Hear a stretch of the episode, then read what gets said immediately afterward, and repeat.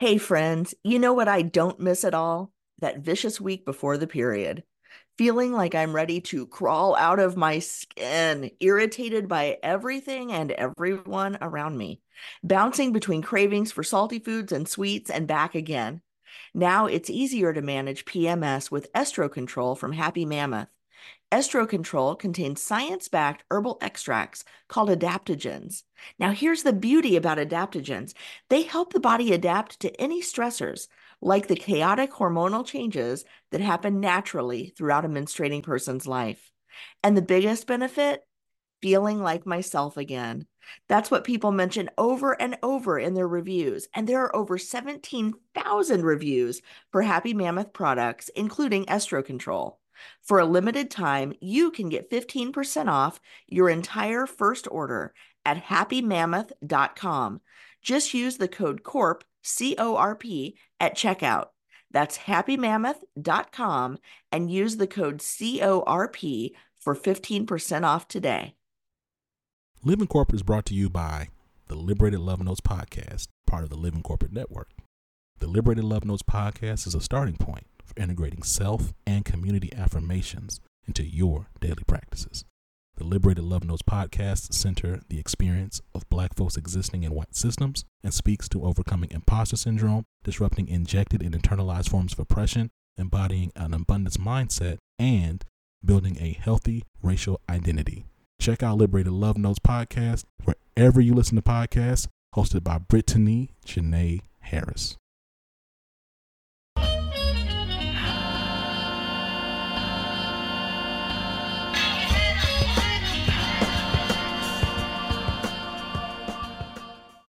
Hello, everybody. If you don't recognize my voice from Living to uh, Living Corporates podcast, I'm Tristan Layfield. Um, we'll get into who I am a little bit later, but first, I just really want to do a quick introduction. Um, so, you know, I want to quickly introduce Living Corporate. It's Living Corporate is a media network that creates content that centers and amplifies black and brown folks in the workplace, right? Or in this case, getting ready to enter the workplace. So we, you know, are really focused on making sure that we support black and brown people in this space making sure that we amplify their voices and making sure that we touch on the topics and issues that really affect black and brown people in the workplace. That's that's simply what Living Corporate does. And Living Corporate does it across multiple platforms, right? We got all the social media platforms, we got the podcast, we have the webinars, we have tons of different things um, that we do to really make sure that we're supporting and elevating those voices. Um, and now you guys have logged in for the Access Point, which is the new initiative from Living Corporate. And Tiffany, I'm gonna pass it over to you to tell the people a little bit about what the Access Point is. Thank you, Tristan. So, as y'all know, and and probably have been following on social media the last couple weeks, we have teamed up with Living Corporate to launch the Access Point. It's specifically designed for current college students and recent grads who identify as Black and Brown and are thinking about prepping for and getting ready to launch from college to corporate. So, we'll be hosting guests on this series for the rest of the year and talking about all issues related to making that transition from college to corporate and how to do that successfully. Um, tonight, I know we'll be talking about some of the things we wish we had known when we were in college.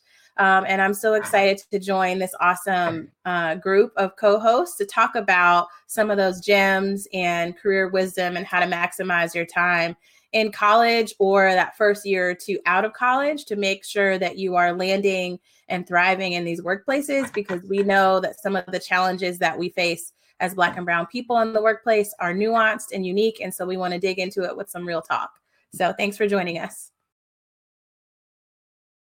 Yes, yes. Thanks for joining us. And so, real quick, we want to get into who we are so you know who you know who you're going to be meeting every Tuesday uh, from here on out. So, Brandon, you want to go ahead and uh, introduce yourself first? Uh, sure, sure. Um, for those who may not know me, my name is Brandon Gordon. Um, 33 years old. I graduated from Prairie View A&M University with a bachelor's in chemical engineering. I'm a member of Phi Beta Sigma Fraternity Incorporated. Um, graduated college in the summer of 2012 in chemical engineering, and I basically my what I do now is I do design for chemical plants and I do uh, process safety engineering. And so why am I here? You know, I, I, usually I don't talk to people. Usually I don't do these kind of um, forums. My my usually I do this on a more of a smaller scale, more of a personal type thing. So uh, when Living Corporate contacted me and said, "Hey, Brent, I want to use you and to, to talk to these to these individuals," I said, "Sure, let's let's go, let's do this." So uh, basically, my role in in Living Corporate and especially with the Access Point is being like the big brother. So I I mentor a lot of kids, especially with uh, my fraternity and just in my personal life, and I want to ensure that we get the good representation in the workforce, that, that we are getting the, the right salary, we are moving the correct way. Um, things that we never received when we were coming up. And when I say coming up, as like almost 10 years ago for myself. So just within those 10 years, I'm able to share a lot of wisdom, a lot of ideas, a lot of knowledge to younger individuals to make sure that they are better than me, better than the individuals that's on, that's, that's on the show, better than individuals that came before them, so they can pass that knowledge and wisdom on to others as well. So I'm, I'm, I'm thankful for living corporate. I'm thankful for the access point meeting these individuals and to pass on this knowledge and wisdom to people like yourself. That's what's up. That's what's up, Brandon. So, Mike, my friend, you are up next. Tell the people who you are. Yeah, hello, everyone. Um, my name is Mike Yates. Uh, I am um, an educator. I, I, work in education from the most innovative uh, points possible, um, meaning I'm starting, I'm building a new school, new model of school that doesn't have classrooms, that doesn't have teachers, that doesn't have anything that you would think of as a school. Like we meet in an old concert venue in downtown Austin. Um, I'm originally from Houston, and I'm itching to move back to my hometown, um, which is coming soon, coming soon, coming soon. Um, uh, I am. I'm, I'm, also building a what's called a school reinvention lab in the city of Austin, um, where we're we're partnered with the Teach for America, the city, and hopefully school districts um, in the Austin surrounding area, so that we can train educators to create models of school that respond specifically to Black and Brown students. Um, so what, what we know is the most innovative education systems in the world are often created for the wealthy elite. The wealthy elite often happens to be white. Um, so we're trying to reverse that trend. And that's basically what I'm up to most of the time. What you'll hear from me and the lens that you'll hear from me is from the perspective of uh, your favorite teacher, from the, from, from the perspective of uh, the educator in the room, um, what you should do uh, with school and with education um, through, through your journey. Nice, nice. Okay, perfect, Mike. Now, now, Tiffany, we we got to hear from the only lady on the team. We got to hear who you are. Wow. Tell us about you. I know. Wow, wow, wow right? yeah. Thanks, Tristan. So my name's Tiffany Waddell Tate, and I work. Uh, I've spent the better part of the last decade in higher education, working in the college career development and advising space. Uh, so that is a big part of my identity and why I said yes to the show. I also manage my own career coaching and talent development firm called Career Maven Consulting. And so, what you'll get from me here on the Access Point, um, I have a lot of identities. You know, I went to a predominantly white um, undergraduate institution. And so, I bring that lens to the table. I'm the mom of a spirited four year old. So, all things working as a parent, you'll probably hear me talking about that. Um, and I have spent a lot of years and a lot of time um, in digital spaces and in real life coaching on things related to that jump from college to career generally. But I also am definitely going to be here championing for what it means to be um, and thrive as a Black woman in the workplace. So a lot of those things really color my lens, and I'm excited to be here tonight. Tristan, you want to introduce yourself? Last but not least.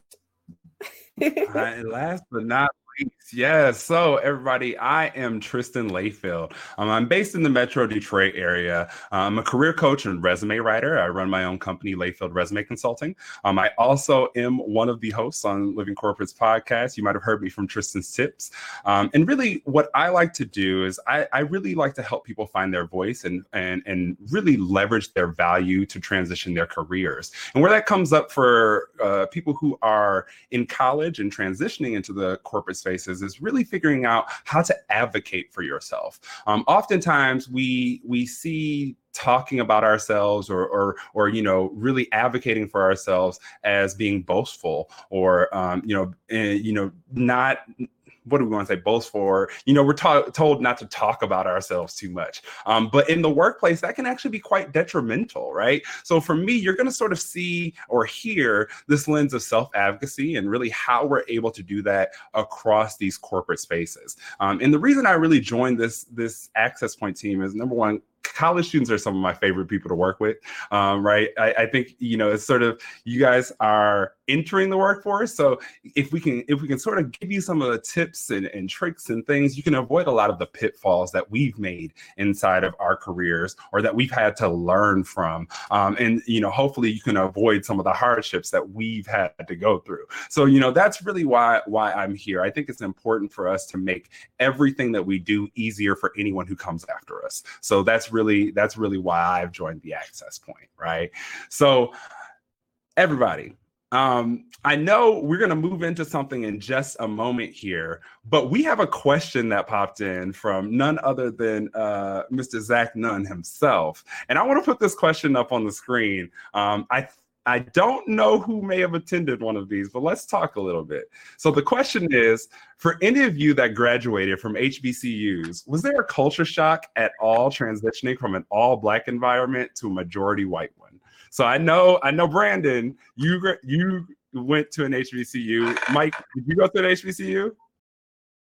No. No, no, I did not. Yeah, and I know Tiffany already said she went to a PWI, and I went to the University of Michigan. So, uh, Brandon, this is a long question for you, my friend. Oh so, yes, so yes, yes, yes, yes.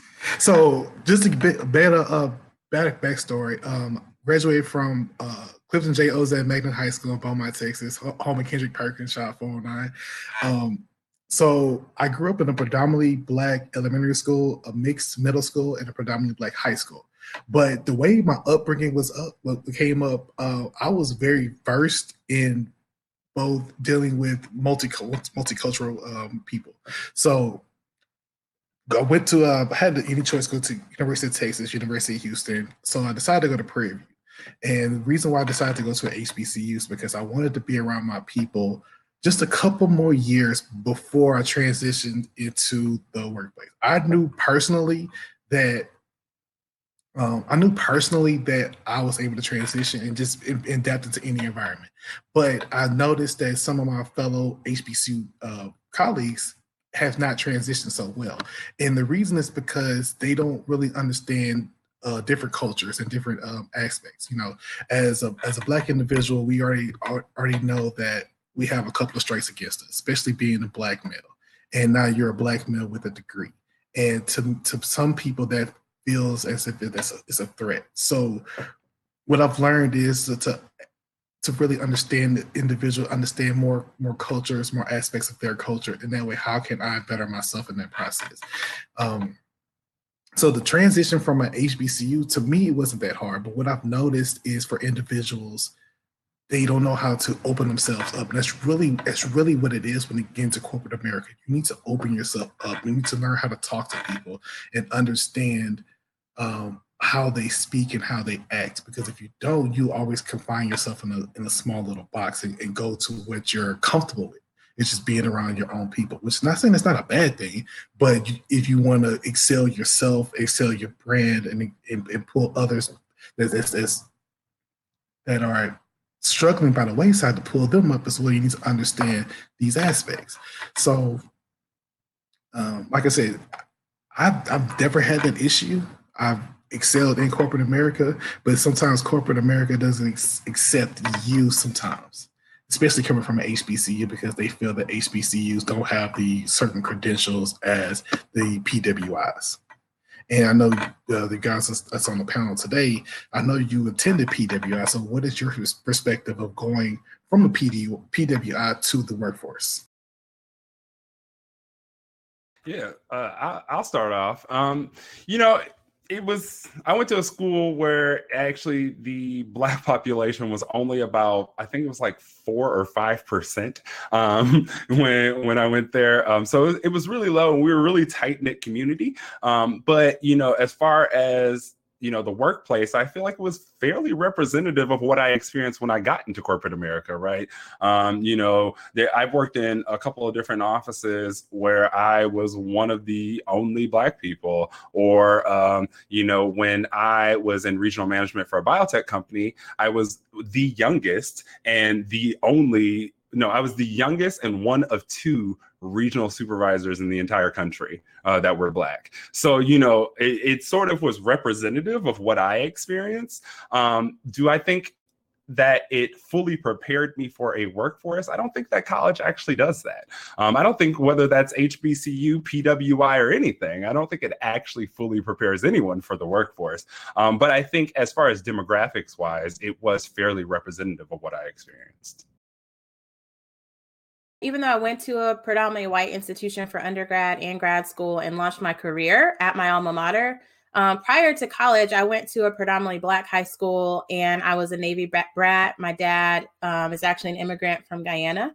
And so prior to college, I always lived in very multicultural mixed communities, but had the very clear message from my parents that as a black person, you're going to have to really put in work like three times as hard, no matter where you are. And your job as a student is to master, like to seek mastery. And so that having a really hardcore, um, I would say, um, international parent influence on that regard. My mom was also, you know, all about working hard and from the Southeast originally. Um, I, I started my college journey with that in my back pocket it didn't really occur to me until college that um, ethnicity is a big part of the challenge, but I'll be frank, I went to, you know, a top 30 PWI and that the sort of wealth gap is something that I hadn't thought about prior to that time. And so for me, you know, I think college really did help me in a lot of ways kind of understand this um this other sort of cultural layers if you will right? Like there's i had lived and worked and gone to school around you know a lot of different types of people. So being around white people wasn't really a challenge. It was being around white people that you know are the same age as me and and driving a Benz i wasn't used to that. I was like wait a minute you know i was used to kind of working class you know lower middle class middle class families. This was a very different experience. And so um, what I experienced in the classroom, what I experienced socially, I would say in some ways helped me for uh, work because I started working at my alma mater after, and that experience and those relationships were deeply powerful in terms of the mentorship and sponsorship and resources I had for professional development that I would say catapulted my career in some ways. Um, but I think that um, I'm definitely still learning, still experiencing, and I've seen a lot in the last 10 years. I certainly don't think I am the ultimate expert on all of it. But what I can say, having been partnered to, you know, a man who attended an HBCU and being the parent of a black child, there are things that hit us differently simply because we are black, right? I'm a career coach and uh, learning and development professional by trade. I love to read a book about like business development. I love to read a book about kind of uh, corporate speak and and the the rules, right? Like that's I consume that like water and there are still opportunities in that space to kind of turn those playbooks on their head because the way that we communicate uh, the way that we sort of move and shape and influence culture and community as people um, it's still very much not the sort of standard operating procedure when you're thinking about a traditional workplace. And so i think even when you know all of those rules and you can code switch with the best of them it's something that we can't take off and it's something that we can't put down. So the way that we have to operate in the workplace, I think uh, does come with, or I know comes with a lot of emotional labor. And that's stuff that I didn't really know as a college student. Um, I know we're going to get into that, but I think it's heavy, it's nuanced, and it's very complex when it comes to how we show up at work. Yeah, yeah, that's good to me. I, I went to I went to the the university I went to because it was free. I I I, I knew one thing about college and that it was a formality before I got to what I wanted to do in life. I always have seen through the school system. Uh, I'm the son of a teacher. I've hated school since I was six years old. And so I knew that college was just one of those things that I had to do. I was on the speech and debate team. I was really good at it. I was one of the best in the nation. And so I had I had scholarship offers to go to these places and I didn't know anything about George Mason University or Western Kentucky University, but I knew that Texas State was close and I knew that it was free. They they were paying for me to go to school. I really wanted to go to Howard, but Howard didn't give me a scholarship. They didn't give me the scholarship Texas State did. So I went to Texas State. Um, what I will tell you about my experience as a professional is that my career has been built on sheer hustle and grit.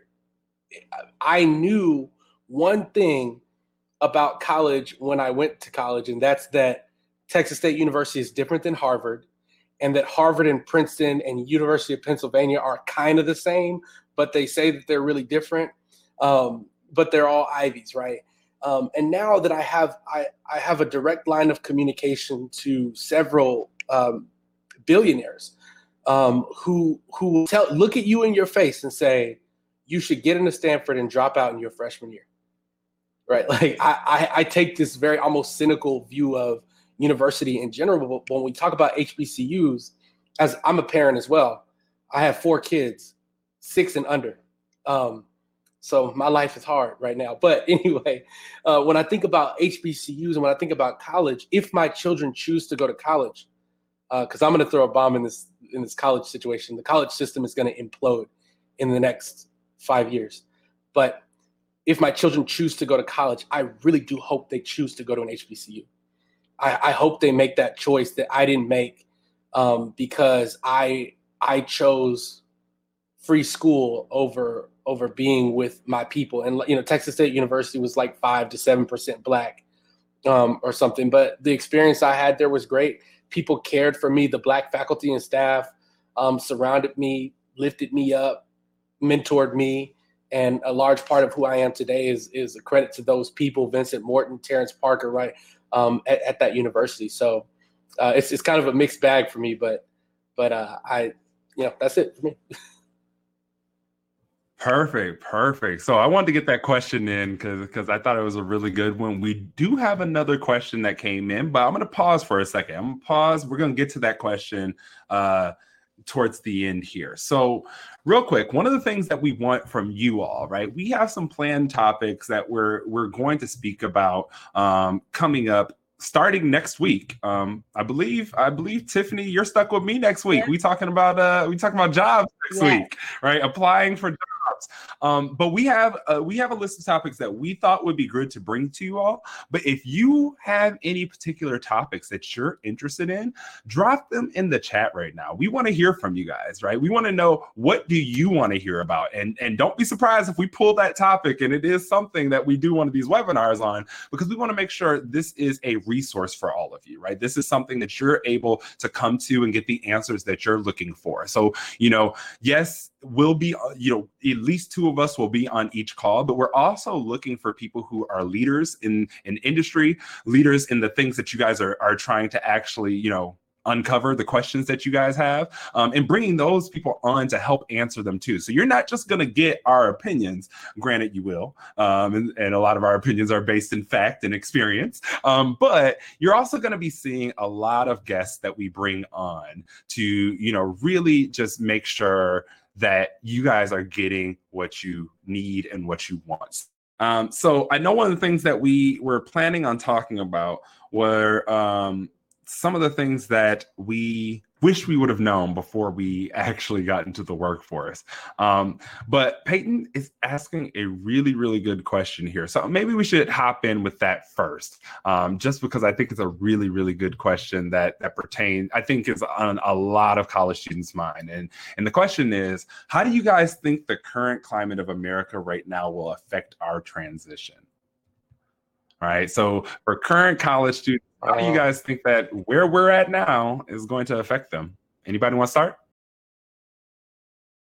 I'll start. I just got done talking about. It. I I just built a a plan for this for my job um, today. Um, so listen, I I think that where we are is a unique place, and I think is a very interesting place. Um, we uh, America's original sin is being exposed every day um, uh, through the media. Um, but but as a result, there there is something that I, that I think is interesting that is happening. There's a shift. Uh, the example I'll give right now, there is a, um, a, my favorite coffee brand, which is where I almost exclusively get my coffee from. It's called Dope Coffee Company. Um, I'm sure somebody on here drinks dope. I see Tiffany uh, shouting out. Dope Coffee is awesome. I love Mike Lloyd, the founder. Um, he, he, he, and the team there are doing some amazing stuff. Um, I think I, I, don't know the exact number, but their sales went through the roof over the summer, and and it was not necessarily. Oh, look at that! Mike is your college class. Mike Lloyd is awesome. Um, but uh, their sales went like through the roof over the summer. They launched an, an accelerator program, uh, and they're doing some amazing stuff. But one of the things that Mike and I, uh, the founder of Dope Coffee Company, when we talk, we always say this phrase: "The revolution is going to be economic." It, it's going to happen, and it's going to be economic for us.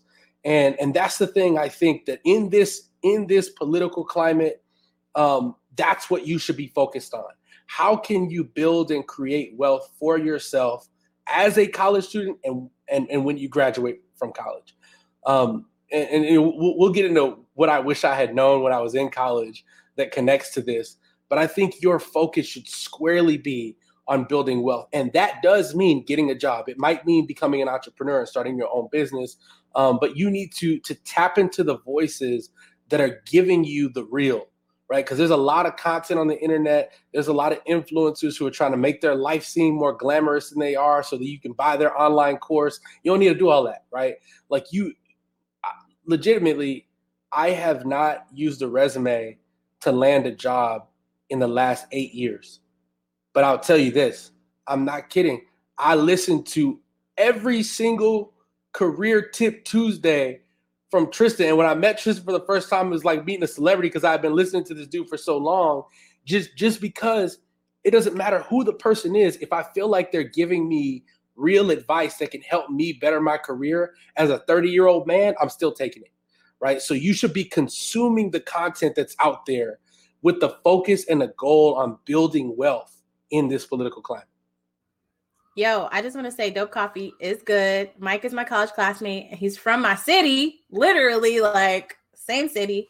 But I want to hop on and also echo something you said, Mike. You know, consuming content is key, right? Like there I think the one of the biggest risks that people in leadership, we talk about it in a leadership context, but people in general once you believe you have nothing else to learn, you have already lost. Like we are always learning. We should always be growing and changing and consuming. And I think, you know, how that relates to the original question, how does this climate impact, you know, the trajectory of y'all post grad? It's everything. Like, you know, people talking about fake news. If you don't, if you are not spending time like figuring out how to effectively filter through the information that's coming at you from every channel, um, if you are not questioning things, if you don't know, or I shouldn't say no, but practice questioning things like ferociously, I mean that in terms of what you're consuming, how you're consuming it, uh, how you, you know, lean into difficult conversations with people that you know, love, trust, and people that you don't know, love, or trust. I mean that at work because work, I mean, I hate to say it, but when you're at work, they're not your friends. You might make friends at work. We'll talk about that, but they're not your friends. And so, learning how to have a difficult conversation, filter through information in this climate in 2020, what we are seeing is not only, I think Mike phrased it as the country's original man basically being on Front Street every single day in a new and wild way, but we're also seeing like the breakdown of people knowing how to think critically like the fact that other people can sort of infiltrate uh, and spread conspiracy theory on Facebook. Like I remember when Facebook was just a place where you could go and post photos you didn't want anybody to see in four years. Today, Look. even my own family members, listen, even my own family members will be out here sharing videos, and I'm like, y'all, this is not real, right? And so I worry so much about what what the next five ten years are going to look like when you have like folks trying to upskill on technology right now when you have people not knowing how to you know facilitate dialogue that is constructive and moves everybody forward and i really worry about you know right now it's like trending to be cool and woke and down and all this and that.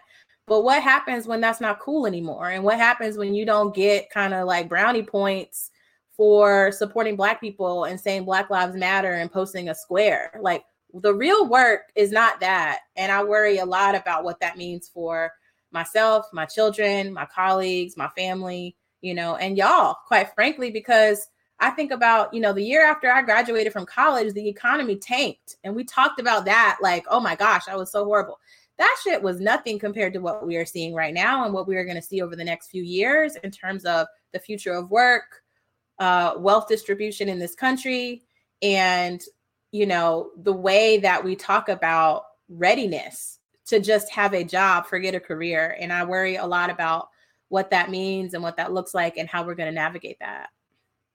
Tiffany, my friend, you are hitting on the points. Um, that was you so know eloquently put. I'm going to take it from.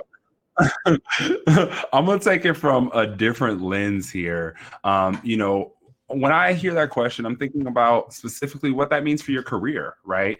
Um, one of the things that I think this this pandemic and a lot of things that we have going on is, um, is one of the things I think it really showed us is that um, nothing is guaranteed when it comes to work or your job right? Um, so many people lost their job. We saw unemployment numbers higher than the Great Depression era, right? Um, so you know, it, it I'm I'm interested to see what that means as far as stability um, moving forward, as far as um, people having longevity of, at companies, right? A lot of people lost the amount of time that they spent 15, 20, 30 years at a company, and now they're just out here on, on the job search as well, right? So I'm very, I think it's going to be very interesting to figure out to see sort of how you all um, transitioning into the workforce also transition the workforce, right? Um, meaning we might see a, you, there was a prediction that by 2060, the majority of the workforce is going to be contractors rather than full time employers or full time employees, excuse me. So when we're thinking about that, now with all of this stuff that's gone on with the pandemic and everything i could actually see that becoming more of a reality for a lot of companies where they are contracting with people because it's less expenses for them right? It's less of money that they have to come out of. Um, and so just sort of seeing how we're able to navigate and figure out how to find you all that stability how to find that that economic piece that both mike and, and tiffany talked about and really just figuring out how the workforce itself is going to change um, and, and and really see how you guys are going to be able to make your careers from there right? Because i i had the same situation with tiffany. I came out in the recession and it was hard for us. And and really what happened was a lot of us we got screwed to be honest. There's simply there's no better way to put it. Um, and here we are about 10 12 years later, most of us were just now getting ourselves back on track, only for many people to lose it again. Right. Um, and so, you know, you guys are sort of being put in a very similar, as Mike said, or and Tiffany said, even worse predicament. Um, and so, you guys are to, are you guys going to rebound? Absolutely. I don't think that you guys are going to be stuck. But what that means right now particularly in this moment for your career, you're entering a very tough job market. And you're going to have to figure out how to differentiate yourself from all the rest of the people that are out there searching for roles. Um, and you're going to have to figure out how to actually put a job search strategy in place. Mike mentioned it. He hasn't used a resume in eight years to get a job. Well, that's because the, the most effective way to get a job is not through applying online. It's actually through networking and referrals. But who teaches you that, right? When we came out of college, nobody taught us that. What we knew is to go and apply. That's it, right?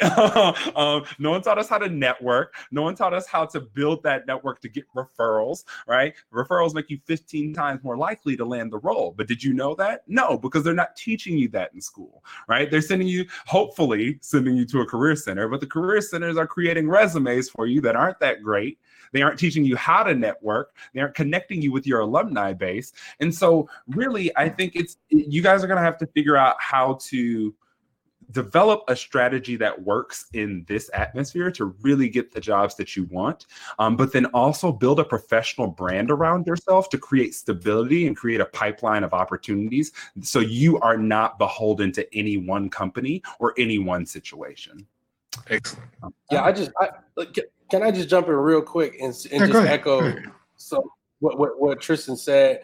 I think one of the most important things that you should take away from what you just heard Tristan and, and Tiffany say is that you have to be creative about the way that you approach the job market because this job market is a beast and it's different than anything we've ever seen.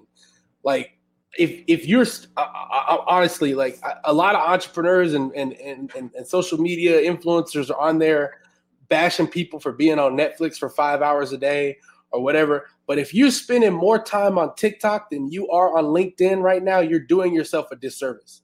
My challenge to you guys is to spend the next year posting three times a day on LinkedIn about what you're learning, what you're failing at, what uh, what you're hoping to do in the future, what you know, and see if you can't build at least 10,000 followers on LinkedIn in one calendar year.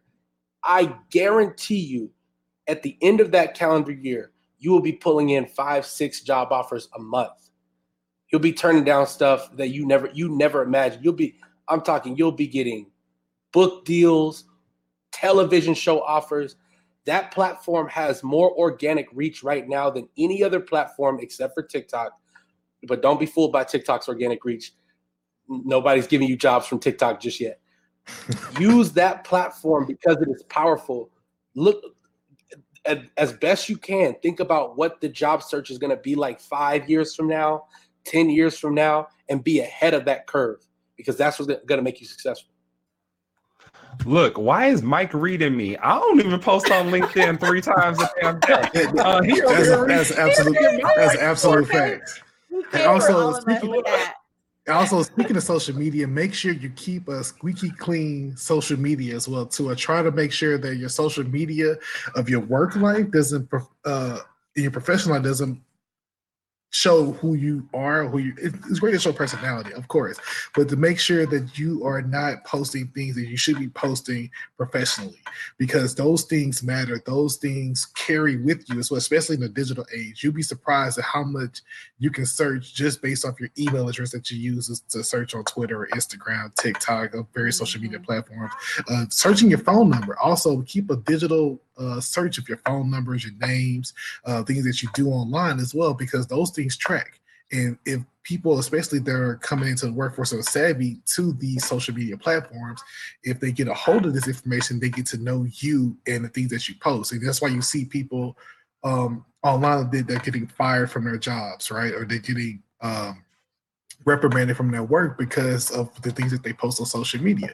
Like, for example, on my Facebook, it says that I'm a CNC dance instructor right? Sweet people. it's like, why you chose that? I love New Jack Swing music, so that's why I chose to do that kind of thing. So, but if I put my actual work on there or what I do, and somebody searches that, they can say, "Oh, well, he works at such and such." I can go talk to them and try to get him fired for X, Y, and Z reason. You know, people are very vindictive like that. So just be prepared to keep a, a clean social media. If you want something on social media, make sure it's okay for your boss to see it as well because they may eventually see it.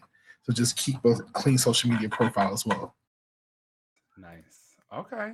So I think I think we touched on touched sufficiently on that topic. Um, so let's let's transition to what we were going to talk about here, and I'm going to add a little twist on it because Zach put a really good a really good question into the into the chat too. So let's talk a little bit about what we do and the biggest L we took early in our career, right? So I'm going I'm going to start off here because I already touched on one of the things that I wish I knew. I wish I knew how to efficiently build a network and how to uh, actually land a job, right? Um, but even back when we were when we were you know initially entering the workforce, applying online was actually a lot better than it is now, and even still was not the best way of finding a job. I mean, one of the things that puts us at a disadvantage from many of our white counterparts is the lack of network that we're we're starting off with. Right? They uh, a lot of our white counterparts have a sort of a legacy of networks with their with their family uh, and, and friends and, and friends of the family that we don't often have. Many of us tend to be first or second generation, uh, you know, professionals, right? Um, and so it, I wish I knew how to accurately or uh, I guess efficiently find a job, efficiently put together a job search plan and strategy to really get to where I'm trying to go. Um, and the other thing I knew, I wish I knew was um, that brands were not just for companies and organizations, right? Um, it, it, it, having a professional brand or a personal brand, whatever you want to call it, is so imperative for every single professional to have at this point in time. Um, and I wish that was something I knew immediately. I, you know, even before I got out it's something that you can start building right away while you're in school. And I've seen plenty of successful college students start this, end up with amazing jobs after college because they started building this professional brand already around themselves. Um, and they've had literal pipelines of opportunities coming their way. They've had to they've had so many offers they've had to choose from um, just simply because you know there were so many things on the table. So i think it's imperative for for you guys to know that. Build a professional brand um, and and you know really figure out how to job search which is applying online is not a job search strategy is a piece of a job search strategy. Um, now the biggest l that i took in, early on in my career i was fired my first job directly out of college. That was the biggest L I took directly out of my career. I was doing research for university. Um, I actually had a boss who I still to this day believe was slightly racist um, and had a vendetta out for me. Um, and I gave her a reason to, you know, sort of do what she wanted to do. Get rid of me. Um, but you know, one of the things that I, I've learned is that everything works out how it's supposed to. Every everything is perfect the way it is, even if it seems terrible in the moment. Um, you know, did that set me back where where from where I wanted to go? Yes right but what it did is it forced me to you know number one humble myself um, and realize that i'm not too good for any job so i immediately went into retail um, because i needed to pay some bills but what what it did from there is it really taught me how to advocate for myself from that point on um, one of the things i i, I was really regretting at that point in time was that I didn't speak up for myself in the meeting with them in HR. I just sort of let things happen. Um, I didn't feel like I could, right? I didn't know how to do it. I felt like I'd come off as the, as the angry black man, right? Um, and I didn't want to be that, even though I was that in that moment. to be quite honest, I, you know. Um, but but I I really was angry with myself for not advocating. And that's why I really talk about this self advocacy piece now. Um, because once I sort of found my voice inside of my career, that's when things started to take off for me, right? Once I started advocating for myself, once I started realizing what value I brought, what results I provided companies and organizations, that's when I was really then able to leverage that to get to where I was trying to go. So, you know, don't be afraid of those L's, don't be afraid of those small setbacks in your career. They may suck in the moment, but ultimately they're working out um, in divine order to get you to where you're supposed to be which may not always be in alignment with where you want to be right? Um, so yeah that's that's my story. Uh, who wants to go next on that one? Uh, sure i'll go next. I'll go next. So my biggest l i took i took a few. Um, my biggest l was i got laid off one time on leap year. That was a uh, that was a that was a not fun experience. Uh, like like Tristan was saying, uh, being racially profiled allegedly, and uh, one of my coworkers I went to college with, we worked together in a kind of contract position, and um, just the atmosphere just wasn't right sometimes, and they let us go. We was a first first black people hired, last ones to get uh, first hired, first fired. So it was just a very troubling experience. You how to pay bills and whatnot, but yeah, that was one of the biggest L's. Another uh, L I took was trusting managers. Um, not saying that all managers are are assholes or whatnot, but um, if you want to project and, and, and, see where your where your career wants to go, you have to let it be known. Don't let nobody else dictate your career for you. And that's one of the things I learned um, early on was if I put my career in somebody else's hands, they have to, to say so to do whatever they want to do and they they gave me a bunch of ideas. Oh yeah, you can come in and move up. We have these good opportunities. So I, I jumped on board as my first um, job out of college, and a year and a half later, I realized that hey, you told me these positions six months ago. What's up with the career plan? It's like oh, we don't have these open right now. The jobs aren't coming in, so I left. And what Tristan was saying earlier about networking was I reached out to a couple of my colleagues that I went to college with, and they set me up with the career that I have now, and I'm loving every second of it. So one of the things I wished I would have not wrote it down, was picking somebody's brain.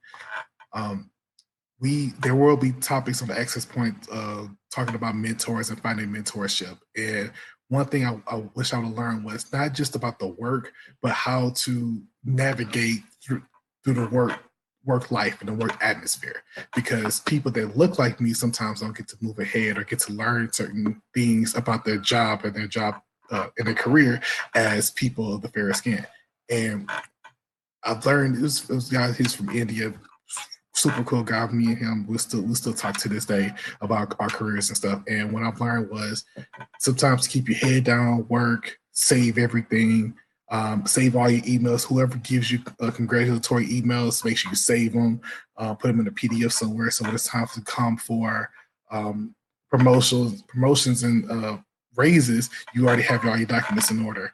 Um, how to talk to people, how to how to keep your head down sometimes and just work. When it's time to speak up for yourself, speak up for yourself, and um, how to when it's time for ne- salary negotiations, which another topic they want to have at the access point. Uh, salary negotiations. That's one thing we, especially for Black people, really don't understand. That's a whole different animal in itself, and when you realize your your worth and you realize the things that you can bring to the table and you know for a fact you should be getting paid X, Y, and Z amount, you can prove it. You can show them and you can execute. And it's one thing I wish I would learn early in my career, but now that I know these these things that have these um, these points, I can share the information with others to make sure you're getting paid just as well, or if not more, as your counterparts at work. Uh, I would say an L that I took early on in my career is also something I wish I would have known. Um, I I think I mentioned earlier that you know I was kind of brought up to work very hard and master anything that I put my hands on. And but what came with that was also this like hardcore expectation to be super humble. And there's nothing wrong with being humble, but it doesn't serve you well in a college classroom and it doesn't serve you well in most work environments. And what I mean by that is I thought very early in my career that if I just got the job done and, and did what I needed to do and did a little extra, that that would be enough and somebody would just like hand me a promotion or a pat on the back or whatever you're supposed to get. But uh you know something i wish i would have known way earlier you know in both college and you know in my first job is that nobody owes you anything and and you're not going to magically as much as we wish we lived in a meritocracy that's few and far between. And i didn't have i mean i'm really sorry to hear that y'all had some really traumatic first job experiences. I didn't have that. I mean i, I liked my first job. You know it was uh it was hardcore. I learned a lot um during that time. But you know i wish i would have known that like we are responsible. We are very we are 100% responsible for activating agency in the workplace as it comes as as it relates to like our work our work product we're headed career thing is not our manager's job it's our job. So when we show up to those one-on-one conversations like we need to show up with a plan in mind and talking to them about partnering with us. Because even in the best scenarios where somebody has your back and they're and they're advocating for you you got to make it an easy lift. And then in the situations where your manager is not advocating for you you might have to push push up a hill. But if you've been building that that sort of rapport and building that um, that type of muscle in terms of how to talk about what you're doing how to talk about your value add then it makes it a little bit easier even in the worst situations you know so i just you know i took a l early on because I worked a job about two and a half years before I realized I was making about 14K below market rate because I didn't know anything about that. Like all the things I know now about career development and all that kind of business, I didn't know when I was fresh out of college. So when you think about the the type of money that people are losing over the life of their career, just not knowing that and then knowing and not being, you know, um, not having enough wherewithal to to like go for it or think you're not worth it for whatever reason or you haven't done enough that's trash. We should be making comp rates for the jobs that we're doing. It's not about what we've accomplished. It's about the job that you're doing. And I didn't know that. So things like that, like I took some early L's not knowing I was like not making the right amount of money um, and waiting for managers and other people to just see how good I was when in reality I should have had you know, a lot more confidence and and the ability to speak up for myself and say like, "Hey, I did that thing over there y'all hired me to do and I did 10 other things too. Let's talk about how that has moved the needle on the outcomes here and what that means, you know, before annual review time." So, we'll I know we're going to talk about that stuff, but Hardcore L's, y'all. You better preach. Hardcore You better L's over preach, here. Deaconess Tate. Okay, Yeah. um, out here because look, it that is serious, right? Like we we're taught that to let the work speak for itself, but the work doesn't always speak for itself. Sometimes you have to speak for the work, right? Um, and, and and you really have to understand that that base salary bruh that it can be the difference between you uh, it, a t- the difference between a 40,000 and a 45,000 base salary over the course of a career is $750,000 right that's how $5,000 and you could literally lose out on $750,000 so I'm gonna shut up cuz Mike we want to hear your stuff too but uh, I was just like you are preaching tonight No. Yeah, I'm with you on that same thing. My my biggest L is taking the first salary that was offered to me. Um, I, I went into education almost immediately after graduating from college. And the thing about education is that, and if there's anybody that's thinking about going into education that is on this webinar, listen to me right now. They you you are sold a lie from the get. And that's that education is altruistic and you are doing it for the greater good and that you're supposed to live like a peasant because you're choosing to educate the next generation. That is a lie. Do not accept that. I accepted a salary that was $28,000 a year. And I walked onto that campus and I busted my butt. I was the assistant athletic director. I was a coach. I was uh, I was the the coach uh, like the, the I, the head of the speech. I rebuilt their speech program. I was teaching. I was doing all these things, working from 4 a.m. to 11 p.m. for $28,000 a year because I thought that's what education was supposed to be about. And after that year, I said, oh, hell no, never again. This is never going to be me again. I actually wrote this article um, and I, I formulated this theory that the teachers and almost everybody in the workplace, you need to start treating your employer like LeBron James treats these NBA teams.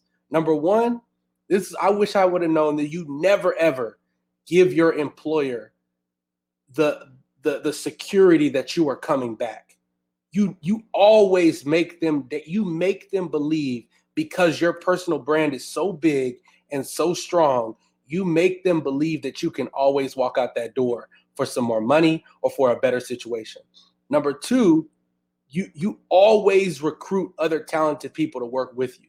There is not a single school year that has gone by in my career that I have not tried to siphon another talented person over from another school or even from another career. And then the last thing that I learned is that when it's time to go, because there's a better offer, go. I like I, I will listen to any offer at any point in time. Um, and, and so I think treat these jobs and these companies like LeBron James treats these NBA teams, especially if you're in education.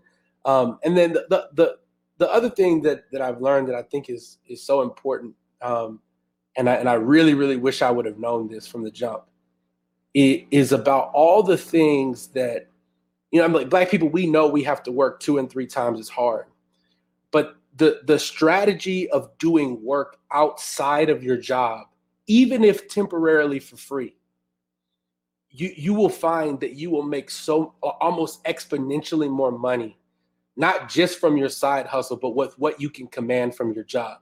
So one of the things that I knew, I was, I, I, have a public speaking background. I was on the speech and debate team in high school and college. And so I knew that there was, I knew I can get a TED talk like that. So I did my first TED talk and I used that video, that, that, that YouTube video that they produced. I used it as a bargaining chip for every single job I've ever taken. When, when they asked me, why are you so special? I say, look what the world thinks look how many views I have on this TED Talk, right? Like, and now to I'm I, I I've been able to use that and other pieces of my personal brand to to command that my job treats me with respect because they know that at any given time I really can go somewhere better, right? And so I think it's all the the, the things that you're doing outside of work, like like Tiffany and Brandon and Tristan and I, like we're on this webinar, you're on this webinar, right? All these things, it might seem like it's not worth it, but the build up, the people that you meet, the things that you learn, you will be able to command respect, more money, um, negotiate things into your contract that nobody else has. Like I was negotiating things into public school teacher contracts that people didn't even know you could negotiate. Like I had a school, I was like, buy me 28 iPads or I will go to another school. And they did it. Right. So so so you have to be really strategic about what you're doing and who you're doing it with outside uh, of your job. But it is almost required that you are doing things to create influence outside of your job. I believe that if you're unless you work for Google or Oracle or you work for a big, big company, you you should be posting so much content on the internet about about what you're doing at work that people should think that they should mistake you for the founder. I cannot tell you how many times people come up in my school that I work at right now. They visit and they they say, "Oh, is that the guy that founded the school?" No, but they just they see the content coming from me, right? So everything you're doing outside, that that stuff is literally gold. Perfect. Well, I think that really uh that really is going to drive us home there, y'all. So as you can see, we got four really passionate professionals here who are really excited about sort of hosting these conversations, facilitating these conversations. So we really want to thank you all for joining us today. Peace, y'all. See you next week. Peace. Thank you.